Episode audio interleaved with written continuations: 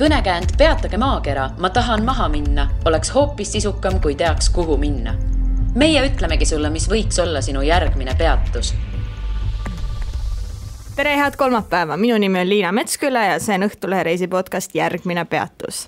minuga on täna siin tütarlastekoori Ellerheim dirigent Ingrid Kõrvits ja kultuuritööde korraldaja Sigrid Leppmets, kes räägivad meile oma põnevast kontserditurneest Hiinasse. tere tulemast teile! tere, tere, aitäh kutsumast! no kui kaua te seal Hiinas olite ja mis paiku te üldse külastasite, et, et Hiina on ju suur ja lai, eks ju?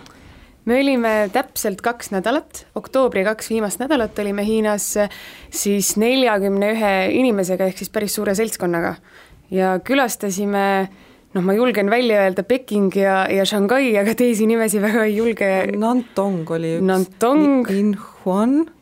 jah, ja, ja, ja siis Tai, Taiwan, just. aga kus, kus need linnad siis nüüd äh, asuvad, et, et kus kandis? No nad on äh, üle, üle terve Hiina, et me ikkagi reisisime pikki otsi. Äh, Pekingi ja Shanghai vahet ma ei tea, kui palju see kilomeetrites võib olla, nad on täitsa nagu mm -hmm. ikka eri otstes, et, et kõik see, osad linnad jäid siis sinna vahele mm. -hmm. ikka, ikka tuhandeid kilomeetreid lendasime ja sõitsime kiirrongiga vahepeal.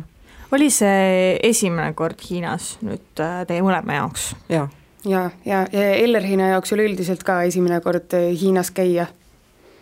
ja kuidas, miks te sinna Hiinasse just läksite, et äh, miks see, see, see paik? Äh, ma arvan, seal on nagu mitu põhjust, kõigepealt oli see, et meile tuli sealt kutse ühelt äh, siis kontserdiorganisatsioonilt e, juba, juba rohkem kui kaks aastat tagasi, peaaegu kaks ja pool aastat tagasi ja, ja siis me mõtlesime, et noh, et kõigepealt uurime natukene üldse, mis nad pakuvad ja kuidasmoodi ja siis see tundus meile siiski nagu päris hea äh, võimalus ja kuna Hiinas polnud käinud ka meist keegi ega koor ka mitte, siis mõtlesime, et võiks ju siis minna. et kui niiviisi kutsutakse ja kõik peaaegu makstakse välja ja et siis, äh, siis võib ju minna. no minule kui äh, selle temaatika osas väga kaugele inimesele, kuidas see kutsete saamine ja saatmine üldse käib? et kuidas saab see koor nüüd kutse ja kuidas nad lähevad? Äh, kusjuures meie küsisime Hiinas täpselt sama korraldajalt, korraldajatelt, et kuidas nemad leidsid meie kontakti. ja tuli välja, et nad olid äh, leidnud selle tänu sellele, et meie oleme kunagi võitnud äh, Grammy Paavajärvi juhatamisel koos Erso ja Rammiga. ja sealt tuli ka meie nimi välja, kus nad jõudsid meie kodulehele ja said kontakti, ehk siis nemad nagu otsisid erinevaid selliseid Baltikumi riike ja, ja üleüldse Euroopa riike tegelikult ja, ja niimoodi see putsataski ühel hetkel meie mailbox'i ja, ja selliseid kutseid tegelikult tuleb iga päev väga palju on see siis festivalile, tegelikult selliseid kontserdituuri kutseid tuleb harva, seda ma ütlen, aga festivalikutseid või, või selliseid kontserdikutseid tegelikult tuleb hästi palju.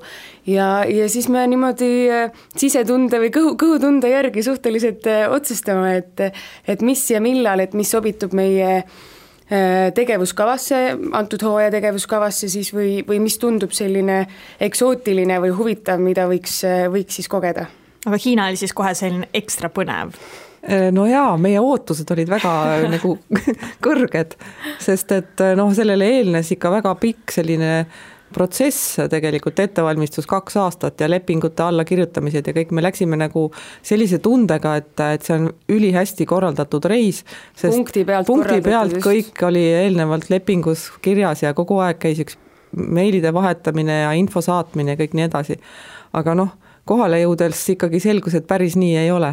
aga mis oli siis kokku lubatud, et mis ei no ütleme niimoodi, et kohale? lepingus oli ikka väga-väga palju punkte, kõik noh, noh alates sellest, eks ole, et mis nemad tasuvad ja ja, ja mis, mis linnades me oleme ja mis ajal ja kui palju kontserte ja kõik nii, ja et millal nad meile siis selle täpsema ajakava peavad saatma, vot sealt alates, kui see ajakava saatmise teema tuli, siis oligi natuke, korraks tekkis väike küsimärk meie pähe, et äh, kas ikka kõik on hästi, et seda ajakava täpselt nagu ei tulnud selleks ajaks, kui ta pidi tulema, ta lõpuks tuli, ainult et ta ei kehtinud. Aga see, pärast hiljem me kuulsime, et see pidi seal väga tüüpiline olema, et see, see, mis meiega juhtus nagu lõppkokkuvõttes selle, et tegelikult selles ei ole mitte midagi nagu äh, niisugust noh, erilist. ülierilist just, just, et, et see selline korraldamatus Hiinas pidi olema äh, tava, eriti veel, kui, kui mingi kollektiiv tuleb kuskilt mujalt äh, maailmast ja teeb oma esimese mm. kontserttuuri äh, Hiinas, et see esimene kontserttuur pidi alati olema kaos. sealt juba edasi, kui, kui see kollektiiv on saavutanud mingisugusegi kuulajaskonna või populaarsust või, või oma esimese turnee nii-öelda ära teinud, juba siis pidid asjad minema paremaks kas äh, sai nüüd mainitud, et, et kahtlus hakkas tekkima siis, kui ajakava ei olnud veel. Mhm. kas äh, see tähendab, et ajakava peab olema täp-, väga täpselt alati paigas, muidu ja. ei toimi asi? no jaa, sest et kui sa lähed suure seltskonnaga, üks asi on see, et ma lähen oma perega või sõpruskonnaga ja noh, vaatame, mis saab. aga mul on ikkagi alaealisi, eks ole, kolmkümmend kuus äh, kaasas ja vanematega kõik on nagu räägitud, kuidas asjad on ja nii ja siis noh, see vastutus on tegelikult väga suur ja kui siis äh, sa reisid siit, kaua me reisisime, Tallinnast hakkasime minema ja jõudsime Pekingisse, see võttis juba mingi juba kaksteist tundi ja, võttis koos noh, ootamisega Helsingis loomulikult. isegi rohkem tegelikult rohkem. kui kaksteist jah. ja siis me teadsime, et meil Pekingis ootab meid, seal oli rest in hotel, eks ole, ajakavasse märgitud, et me nüüd lähme hotelli ja puhkame.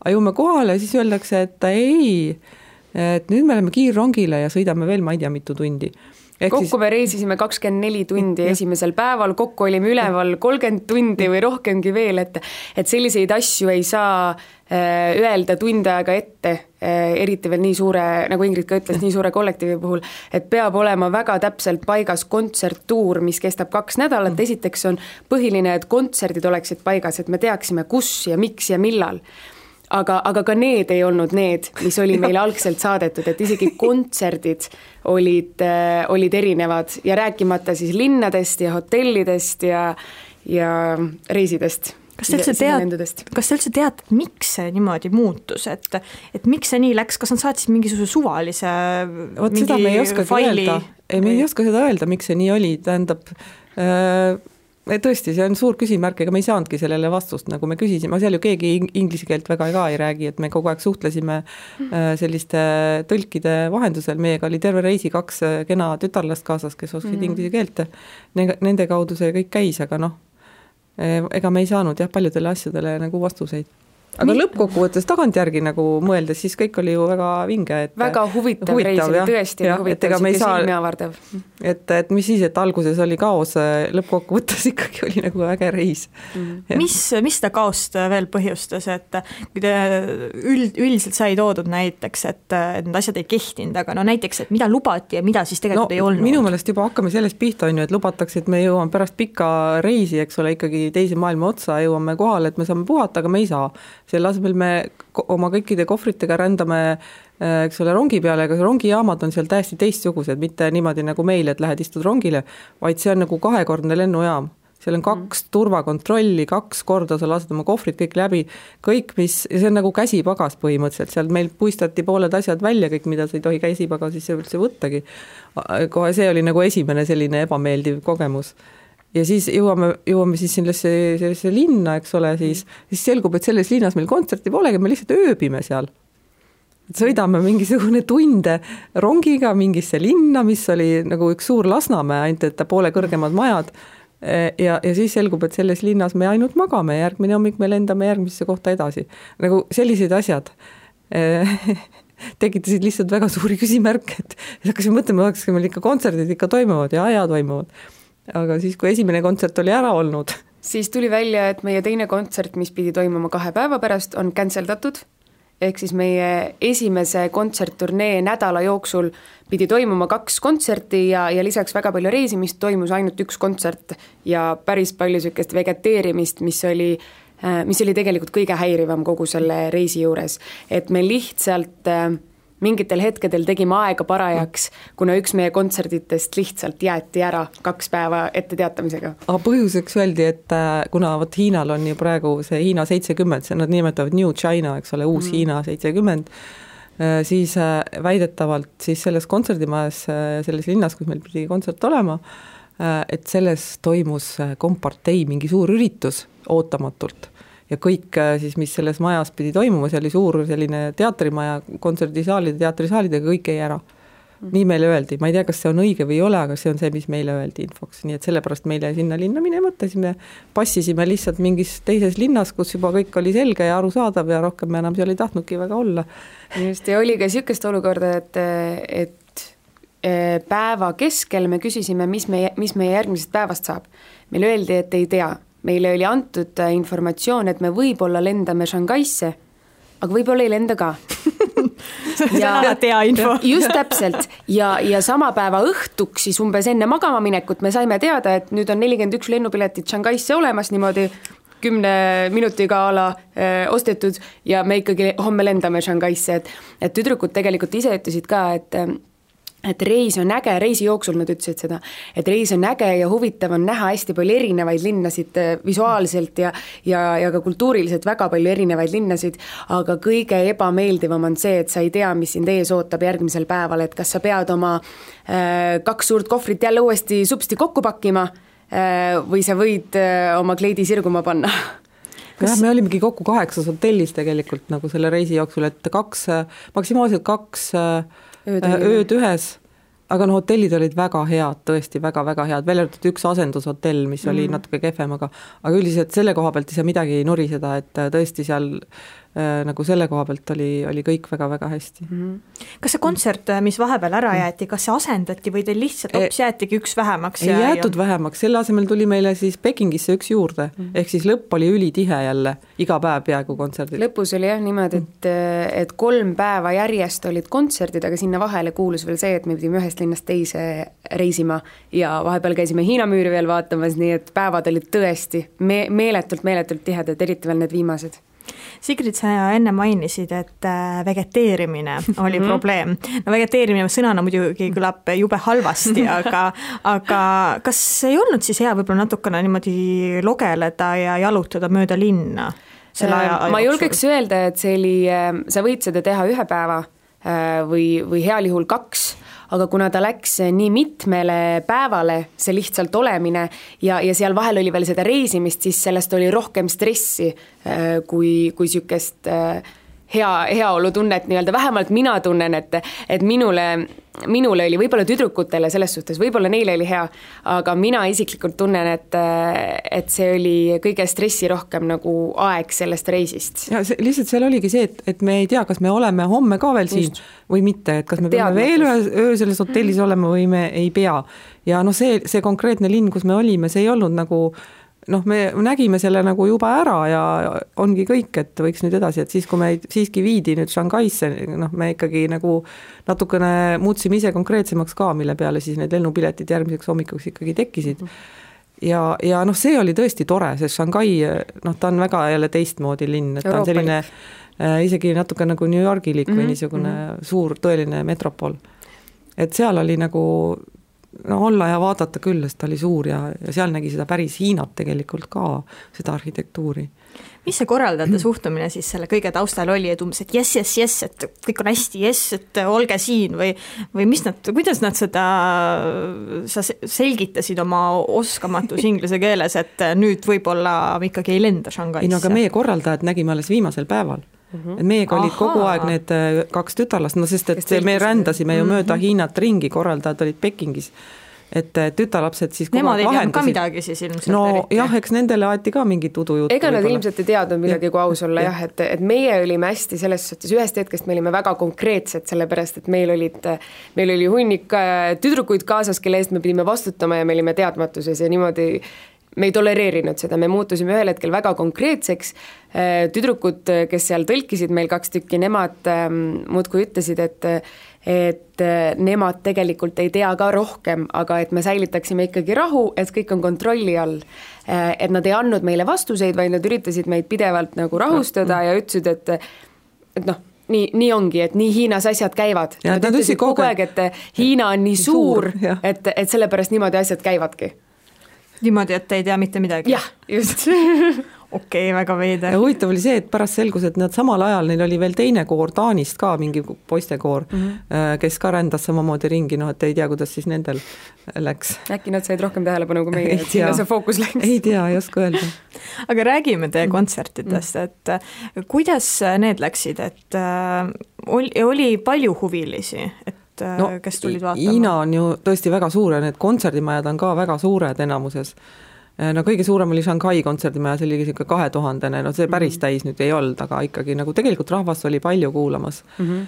ja, ja noh, me olime, tegelikult Eestist on seal ju palju käidud ja, ja me ikka natuke uurisime ka, et, et kuidas siis publik on ja noh, meile tuli selline info, et publik on nagu selline küllaltki reserveeritud, et nad ei, näita oma tundeid väga välja, teevad niisugused lühikesed konkreetsed aplausid ja kui kontsert saab läbi, siis noh, tõusevad püsti, lähevad ära, aga see ei mhm. tähenda, et neile ei oleks meeldinud aga lihtsalt, et, et nagu see kultuur on teistsugune mm. ja siis me mõtlesime, et me peaks ikka midagi nagu, tahaks nagu kuidagi, et endal jääks ka pärast kontserti hea tunne, et ei ole niimoodi, et et kõik tõusnud püsti, lähevad minema, et, et siis me seadsime oma selle kava äh, ka selliselt, et nii esimese osa lõppu panime niisuguse asja, mis nagu võiks publikut kuidagi üles kütta või noh, mhm. kuidagi niimoodi sütitada, sütitada, jah. ja siis päris lõppu jätsime kaks Hiina lugu, mis oligi lepinguga meil kohustus, et meil peab kak, vähemalt kaks Hiina lugu ka kavas olema ja siis tegelikult see juhtuski, et publik tegelikult tuli väga kaasa ja, ja noh, tegelikult me kõikidelt kontsertidelt lahkusime väga hea tundega, et mm. nagu sai sai publiku nii-öelda üles soojendada, nad Publik, isegi laulsid just. kaasa meiega jaa. heliseva muusika lugusid, meil oli kolm lugu helisevast muusikast, muusikalist siis, äh, ja neid nad laulsid kaasa ja nad tõesti teadsid neid. see oli hästi vahva ja hästi tore oli see, et mina istusin kõik need kontserdid äh, publikus, ma nägin võib-olla seda publiku meeleolu ja seda asja natuke rohkem, enamus publikust või noh, ütleme, et, et kolmandik publikust olid väiksed lapsed mis oli hästi huvitav alguses. Ja hiljem me kuulsime, et, et niimoodi ongi kombeks, et väiksed lapsed tuuakse kontserdile, sest Hiina perekondade jaoks on väga oluline see, et las-, lastel oleks hea muusikaline haridus. Ja, ja need lapsed pidasid ennast väga, väga kenasti äh, seal saalis üleval, neid heliseva muusika laule nad laulsid kõva häälega ja rõõmsasti kaasa täiskasvanud ka, seal oli täiskasvanud nagu, ka, just. jah, kõik just, kuidagi teadsid neid lugusid. Inglise keele tundides ilmselt, äh, ilmselt õpitud lood, ma arvan, et niisugune Tore Mi ja ja, ja mis, mis seal meil veel olid, Kitsekarjus ja et hästi-hästi huvitav oli seda jälgida ja vaadata ja ma ütleksin võib-olla seda, et, et need lapsevanemad olid saalis natukene suurem äh, probleem. probleem kui need lapsed ise, sellepärast et Hiina publikul on kombeks filmida väga palju ja telefonis olla väga palju ja ja kõike seda, mis nad lavalt näevad, kohe jagada teistega ja väga sage oli see, et, et nad äh, filmisid mingi klipi meie loost ära ja siis hakkasid seda kõva häälega saalis vaatama. mina olen niimoodi, laval, eks kuskil ole. on kaja. Mina olen laval, dirigeerin, koor laulab ja siis ma kuulen selja tagant, et seesama lugu, aga nagu eestpoolt. Alguse poole. Kostab ka. Et noh, et noh, niisuguseid asju lihtsalt tuli, tuli ka ette, eks see ei olnud mingi valdav asi, aga aga, aga noh, mõnel pool seda juhtus. aga samas ütleme näiteks Shanghai oli täitsa teistmoodi, seal oli kõik väga kontrolli all, seal ei tohtinud filmida ega, ega, ega pildistada, et seal käidi niisuguste mingisuguste siltide, tabloodega tuldi jälle sinna ette, et pange ära oma telefonid. keset, keset lugu siis ja, ja kui äh, mõni üksik võttis telefoni välja äh, kogu selle kontserdi ajal ja hakkas filmima, siis laserkiir lasti talle telefoni peale ja see tähendas siis seda, et ta peab telefoni ära ruttu panema, sest muidu ta satub äh, jamadesse. et niisugune natuke hirmutav või kõhe oli, et tegelikult inimestele väga meeldis ja seetõttu nad tahtsid seda filmida ja jäädvustada, aga siis niisugune hästi range kord seal Shanghais oli peal. Võib-olla oligi sellepärast, et nad pärast ei hakkaks seda vahtima ja no et jah, et see häirib, et, et mulle tundus, et see Shanghai äh, kontserdimaja oli kõige niisugune prestiižsem, et ta oli, ta oli kõige uhkem nendest. Äh, ja, ja seetõttu ka selline kord ja, ja, ja niimoodi. Ja kusjuures kultuuriatašeelt kohalikult äh, Äh, kuulsin ma sellist juttu, et, et äh, ooperites on selline komme, et täpselt samamoodi ei lubata filmida. ja kui on äh, plaksutamise aeg ja, ja kõik kes seal siis laval olid, tulevad kummardama, siis ähm, aplausi on väga vähe, sellepärast et enamus haaravad oma telefonid ja hakkavad filmima. niimoodi, et, et kui üksikud eurooplased on sattunud publikusse, siis nad peavad elu eest plaksutama, et, et natukenegi mingisugust niisugust tänu oleks, oleks nendele esinejatele, et see pidi hästi niisugune huvitav kogemus olema ma lugesin teie kodulehel seda kirjeldust reisi kohta ja leidsin, et, et teie saite ennast tunda staaridena hmm.. mis see tähendas? no see on tegelikult seal kombeks, et kui keegi esineb, ükskõik siis, kas see on solist või koor või orkester või kes iganes, siis pärast nagu Äh, antakse autogramme. Peale kontserti. jah, pärast kontserti, et siis, kes soovivad, siis, siis tulevad noh, näiteks plaadi ostavad, eks ole, siis sinna plaadi peale saavad äh, autogrammi. ja saavad ja, ja, selleks... ja see, kes on ostnud plaadi, see saab teha inimestega või siis meie nii-öelda lauljatega pilti, teised ei saa, see peaks niisugune väga range kord. no kuidas see otsustati, kas seal oli, neil... seal oli lintidega eraldatud täitsa, meil oli peale igat kontserti nagu pressikonverents, ainult et sa ei räägi, vaid sa paned allkirju, on ju. just, just, just, et peale kontserti viis kuni kümme tüdrukut läksid oma väga kenade rahvariietega äh, siis äh, publiku juurde sinna, kus plaate müüdi ja, ja, ja autogramme sai anda äh, ja nad olid era-, eraldatud lindiga ja seal väga konkreetselt, kes oli plaadi saanud, see võis minna tüdrukute keskele ja siis tema lähedane või tuttav võis teha nendest siis pilti koos. et niisugune hästi, hästi pildi tegemine on üldse nagu noh, see on nagu igal sammul. meid lihtsalt pildistati ja filmiti lakkamatult igal pool, ükskõik kus me käisime. rongijaamas, lennujaamas, ei no täiesti avalikult mm. -hmm. et lihtsalt tuleb kari teistsuguste nägudega inimesi ja siis noh, ma, ma usun, et seal võis olla kohti, kus meiesuguseid polnud üldse nähtudki. ilmselt. jah, noh, mitte suuremates keskustes, aga, aga mõnel, mõnel pool võis täitsa olla, et mm -hmm. siis noh, näidati näpuga ja ja et äh, vaata, kes need on.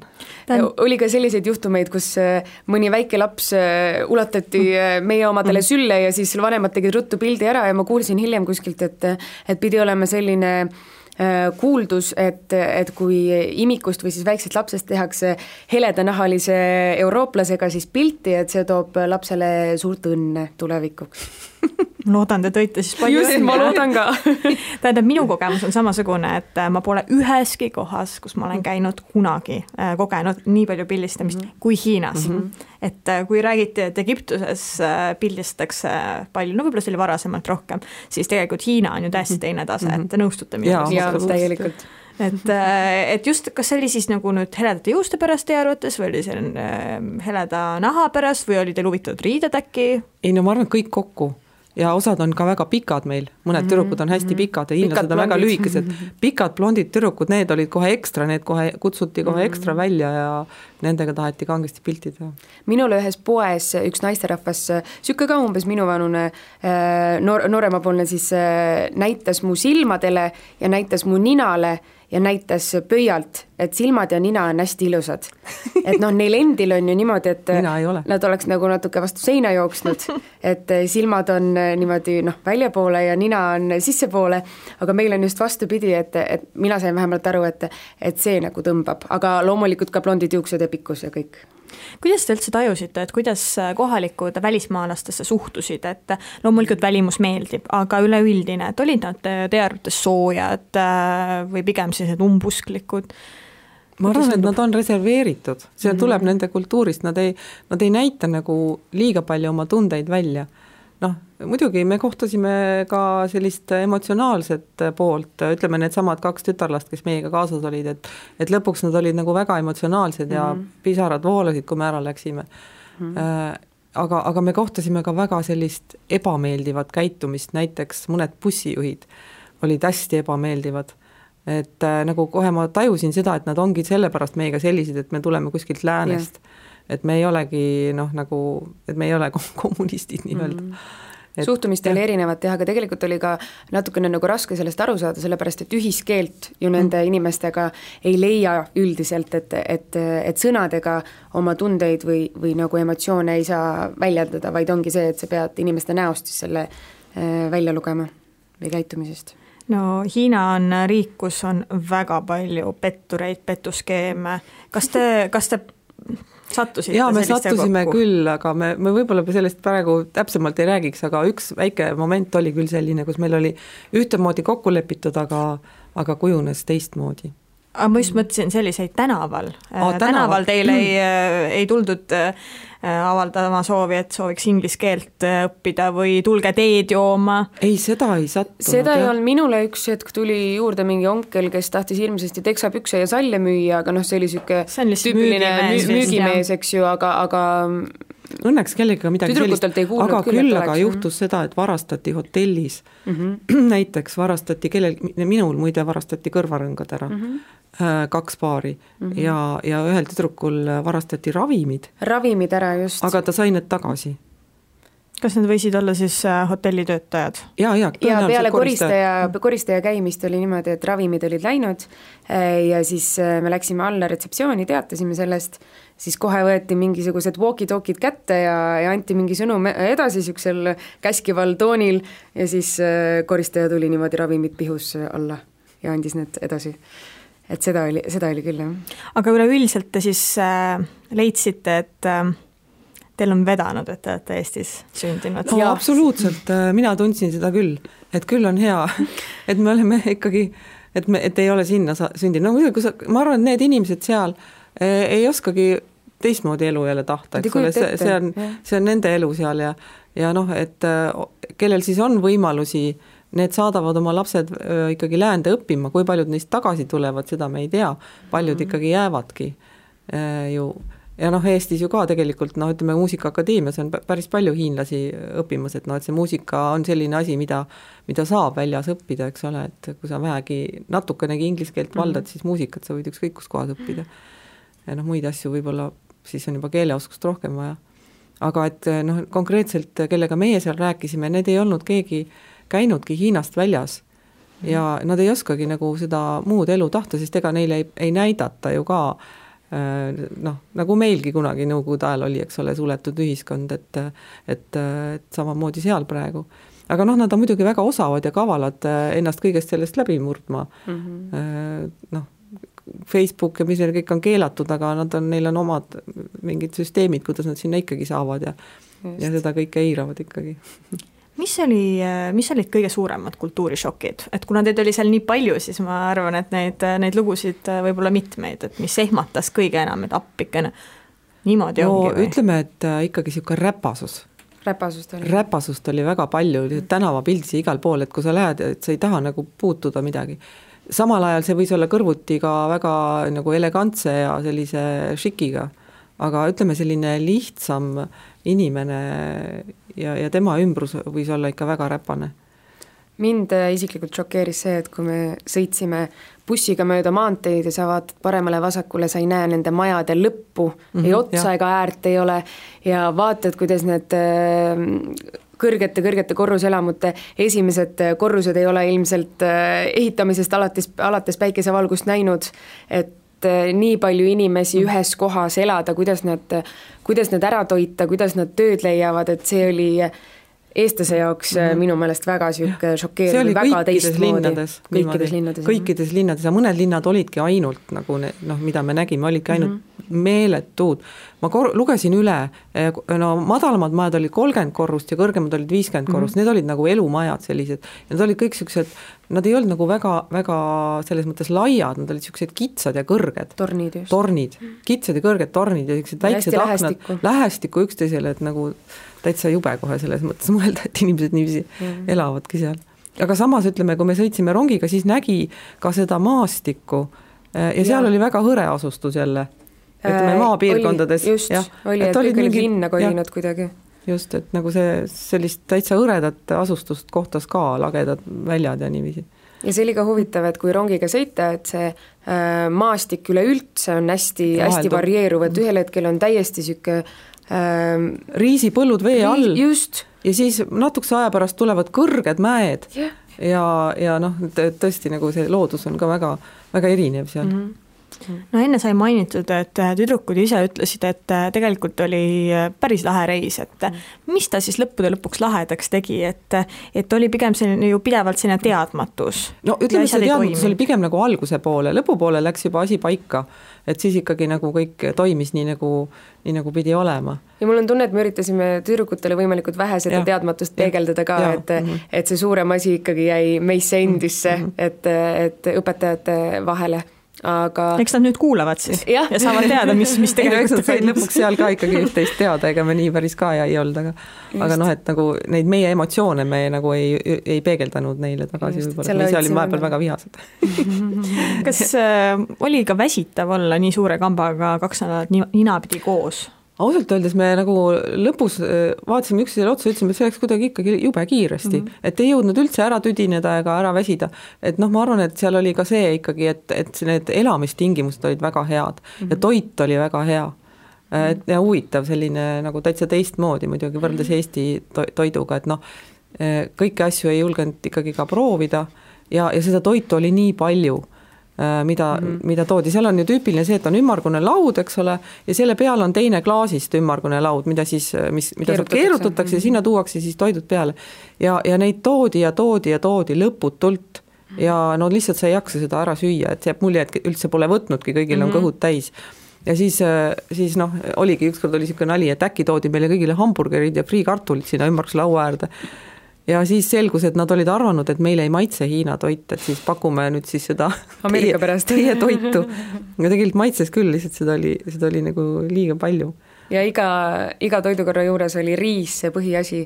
naljakas oli see, et riis oli äh, tegelikult täiesti maitsetu, et sellel ei olnud mitte mingisugust maitset, ta oli lihtsalt mass ja sinna peale siis tuli kuhjata erinevaid asju, et et üldiselt ikka riisi tehakse ju maitsega. ei, ei no seal maitsed olid kõiges muus, et maitsed ja toidud olid üsna vürtsikad, mõnikord väga vürtsikad mm, -hmm. et siis see riis oli niisugune neutraalne seal, mis nagu tõmbas nagu tagasi natuke, jah. no ma saan aru, tege-, tegelikkuses agentuur ikkagi ei koonerdanud, et hea majutus mm -hmm. oli, hea toit oli, lihtsalt nagu ei oska väga korraldada. jah, tundub küll, et midagi mm, -hmm. midagi oli seal, aga noh, me lõpuks kohtusime ka nende korraldajatega ja noh, omavahel öeldes ei üllatunud, et, et see niimoodi miks siis nii? no, no lihtsalt nagu inimesega näost näkku vaadates ja suheldes sa ei üllatu, et see nii oli ta teatas, eh. et, et see põhikorraldaja või põhi, põhiboss, kes seal oli, teatas, et ta on ise ooperilaulja ja, ja teab väga palju vokaalmuusikast ja nii edasi, aga ainus kontsert, kus ta meil siis sattus, ta isegi ei jäänud seda kuulama.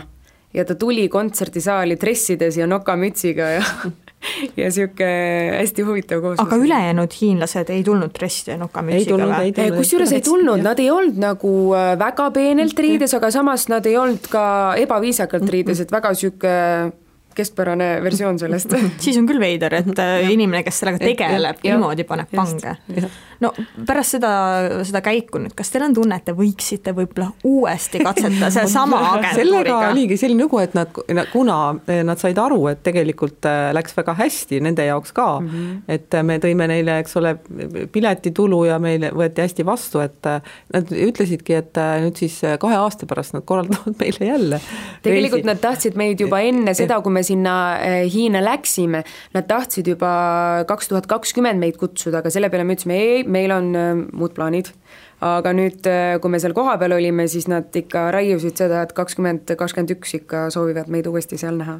Aga noh, me praegu ei ole selles nii kindlad, et me sinna kohe nii ruttu tahame tagasi minna, eks näeb mis, mis no kahe saab. aasta pärast võib-olla on asi natukene juba, natukene teistsugused mõtted. lahtunud. no ei tea, praegu ei, ei julge midagi arvata sellest, vaatame. aga läheb. mis teil äh, muidu Eller Heinal järgmised äh, sellised äh, kontsertturneed on, et äh, lähete no, taas välismaale? meil on tegelikult sellel hooajal mitu reisi, osad on lühemad ja osad on pikemad.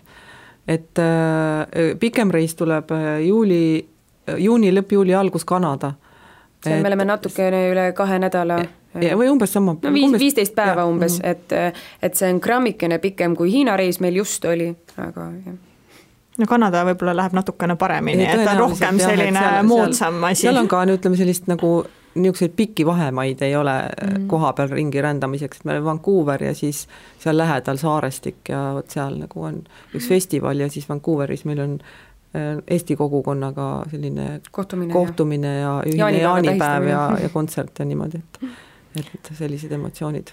igal juhul äh, Sigrid ja Ingrid, ma tänan, et tulite jagama seda lugu ja järgmine peatus on eetris juba tuleval kolmapäeval. kuula meid igal kolmapäeval Õhtulehest, SoundCloudist või iTunesist ja ära unusta meie podcasti tellida